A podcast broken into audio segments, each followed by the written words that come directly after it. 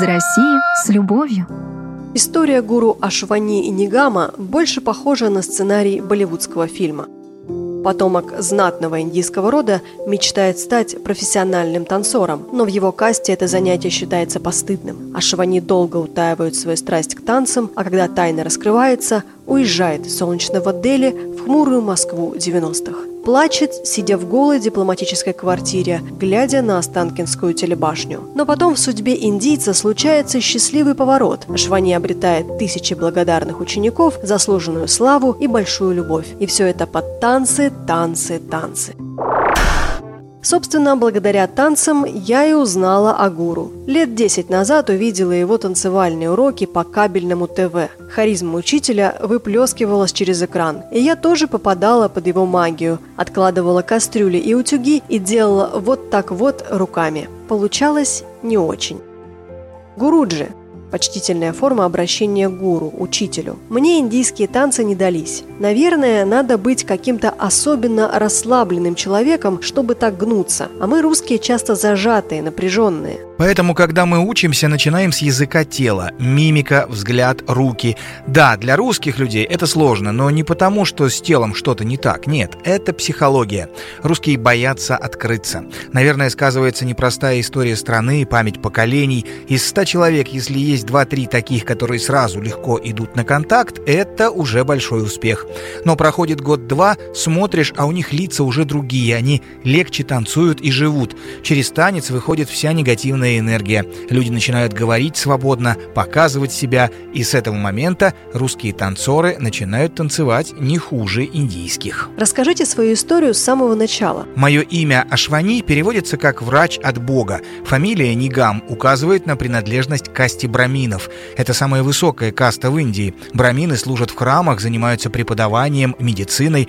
Мой папа был журналистом, старший брат стал редактором, шесть моих дядей, тетя по линии отца и все мои кузены работают в офисах на хороших должностях. Один я отбился. Как же так вышло? Я закончил университет с красным дипломом и даже 6 лет проработал инженером в японской компании. Так хотел мой отец. Но с детства я играл на разных инструментах и танцевал. В Индии танцуют все, но в нашей касте, тем более для мужчины, это не может быть профессией. Поэтому я танцевал после работы. Откладывал деньги в банк под проценты, планировал, когда накоплю достаточно, прийти к отцу и сказать «Я сделал, что вы хотели, Теперь я ухожу в танцы. Но отец неожиданно умер. Я уволился, но маму расстраивать не хотел, поэтому утром выходил из дома, как будто иду в офис, а вечером возвращался, как из офиса. Она ничего не подозревала два года, а потом я был ей зачем-то нужен, и мама позвонила мне на работу. Вечером мне устроили спектакль. Тебе 28 лет, пора жениться. Отцы предлагают своих дочек, и вдруг ты, потомок древнего рода, танцор. Тьфу-тьфу-тьфу, кем ты стал? Я решил уехать из Индии. Написал заявление в наш МИД, попросился преподавателем танцев в другую страну. У меня был хороший потенциал, второе место на государственном конкурсе. Мне предложили две страны на выбор – Индонезию и Россию.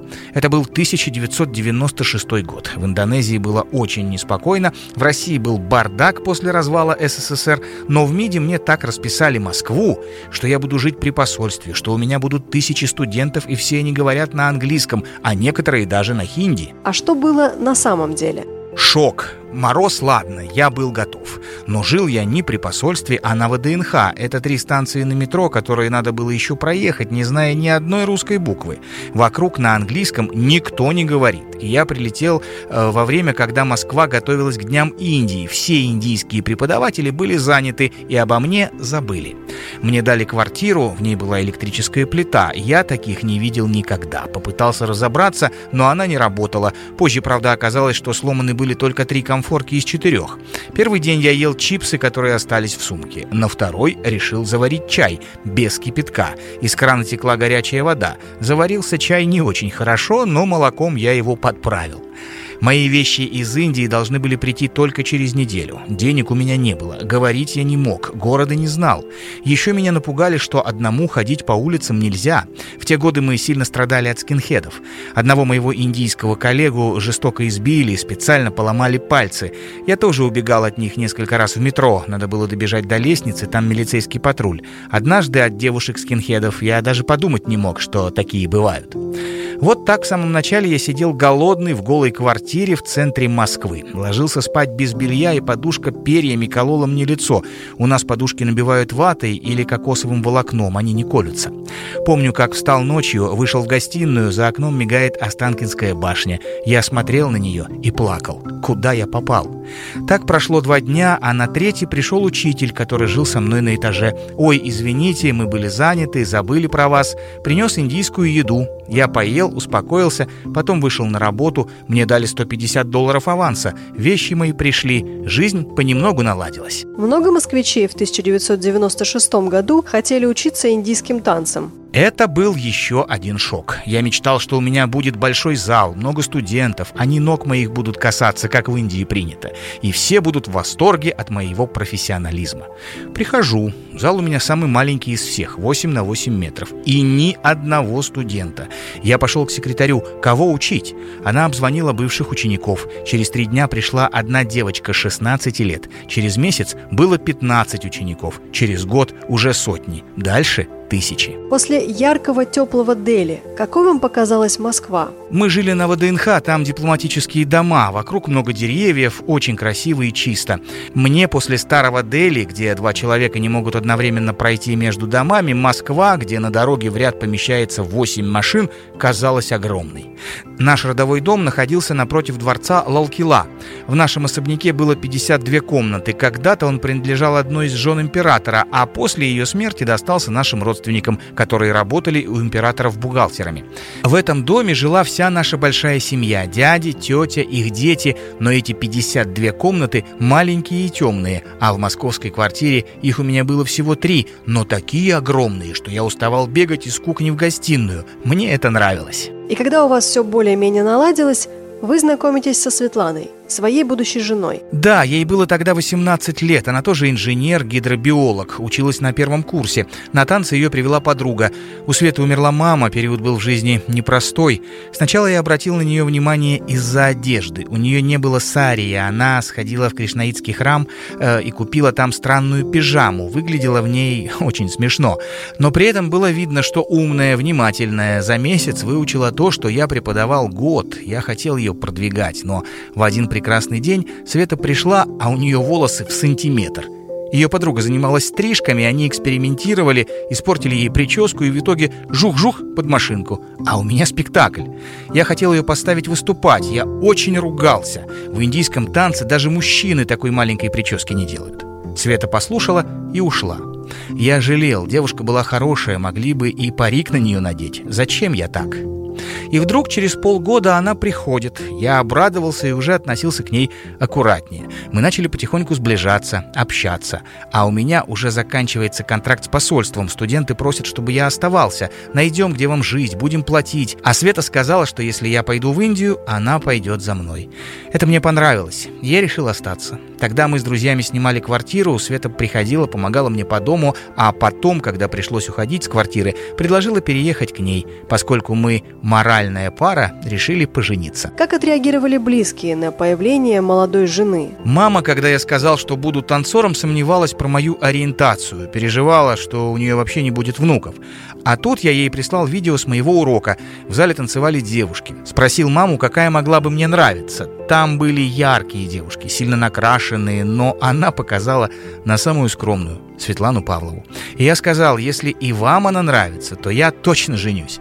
Мама удивилась, правда? Я так рада. Потом, она русская, христианка? Ничего, я рада. Светлане тогда было 25, а мне 37. В Индии 37 – это большой возраст. Молодую, хорошую девушку вы уже не найдете. Но все мои родственники, кроме мамы, были против. Некоторые сказали, что я для них умер и не должен к ним приходить. На нашей свадьбе в Индии были только мама, родной брат, его жена и дети. Как-то мы несколько недель жили у моего брата. Нам сделали отдельный холодильник, э, дали посуду для гостей, чтобы мы не ходили на кухню. Кухня для индийской семьи – священное место. Вход туда разрешен только своим. Светлана хотела что-то разогреть, но ее не пустили. Она не поняла, почему. Я объяснил. Разница культур. Ничего не поделаешь. Отношение к нам, как к экзотике из зоопарка, было до тех пор, пока не родились дети. А потом уже все приняли как положено. Дети – это моя кровь. Сколько их у вас? Самая старшая Ишика, ей 18 лет. И три сына. Нил, 14 лет, Никитан, скоро 11, самый младший Васанта Василий, 7 лет. Все дети, я знаю, на домашнем обучении. Да, и все родились дома. Света категорически решила рожать сама и сама же их обучает. Получается у нее хорошо. У меня не так хорошо. Я русский язык выучил, свободно говорю, научился читать, а писать не могу без ошибок. А и О не различаю. Вода могу написать молоко. Дети смеются, какие ошибки я делаю. Вообще у нас золотые дети, очень скромные, ведут себя всегда прилично. Общество уже таких людей не принимает. Я говорю жене, домашнее обучение это хорошо, но им-то жить надо настоящим. Но Света против. Старшая дочка уже готовится к поступлению в художественное училище. Какое вероисповедание у детей? Они христиане. Я сам предложил жене крестить их. Мы живем в России, значит, должны следовать правилам своей страны. Но у детей есть и вид на жительство в Индии. Мы там часто бываем. И моя мама после рождения первого ребенка год жила в России, приезжала помогать. У нас говорят, муж голова, а жена шея. Куда шея повернет, туда и голова. А как у вас в семье с этим? Такая же ситуация. Даже можно сказать, что жена и шея, и голова. Я только руки. Они работают, приносят деньги, а голова и шея разбираются, куда их тратить. В Индии я все деньги отдавал маме. Она выделяла мне на жизнь. А тут все отдаю жене. Ничего не изменилось. Слышала, что Светлана к вам обращается на «вы». И я к ней на «вы». Когда мы ругаемся, получается очень мягко. Вы козел. Нет, вы козла. «Вы» смягчает зло, сколько бы его ни было. И когда я ругаю детей, тоже перехожу с ними на «вы», чтобы не проявлять грубость. Поэтому сильного ругательства у нас не бывает. Но я и глазами пугаю, они у меня достаточно большие, чтобы выразить все, что я думаю. Да, помню по вашим видеоурокам, как вы танцуете лицом, мимикой. Это что-то удивительное. Индийские танцы – единственные в мире классические танцы, где можно показывать больше десяти эмоциональных состояний мимикой. Я это умею. Э, могу вас научить ругаться глазами, но это годы тренировок. Вы преподаете классический индийский танец, а Светлана танцы в духе Болливуда. В чем разница? Болливуд – это не стиль, а каша из модных танцевальных направлений. Если вы смотрите индийский Болливуд 60-х, 70-х, то там танцуют рок-н-ролл, самбу, румбу. В 80-х это диско и брейк-данс, сегодня еще что-то. Но Светлана владеет не только Bollywood dance. У нее диплом профессиональной танцовщицы классического индийского танца катхак. Она была первой моей ученицей, которая получила такой диплом. И я горжусь. Кстати, я тоже преподаю Болливуд. Правда, не такой современный, а ретро-Болливуд. Старые песенки, которые мне по душе. Сколько у вас было учеников за 25 лет в России? Когда я учил в посольстве, было тысячи две. В 2003 году я создал театр индийского танца «Таранг», по-русски значит «волна». Я художественный руководитель театра Светлана, хореограф. У нас много учеников, среди них много детей. Плюс я провожу семинары, летаю в разные города России и там по 3-4 дня учу группы. Если всех собрать, то 1025 учеников, наверное, будет. 2-3 тысячи занимаются постоянно, и есть люди, которые со мной уже больше 20 лет. Очень многие ученики преподают, и их ученики тоже преподают. Я дедушка индийских танцев в России. И вот уже несколько лет мы со Светланой читаем лекции о культуре Индии в Государственном музее Востока. Сколько городов вы видели в России? Около 40. И не только городов. Сел, аулов, деревень. Я был в Якутии. В первый раз там лошадь эту попробовал кушать. Как ее зовут? А, олень. Якуты отличаются от москвичей? Якуты такие спокойные. Я привез им танцы яркие, эмоциональные, «Ой, нет, нам надо мягкие танцы, мы так быстро не любим». В Питер приехал со спокойными танцами. «Нет, нам надо тыгдын, тыгдын, тыгдынчик».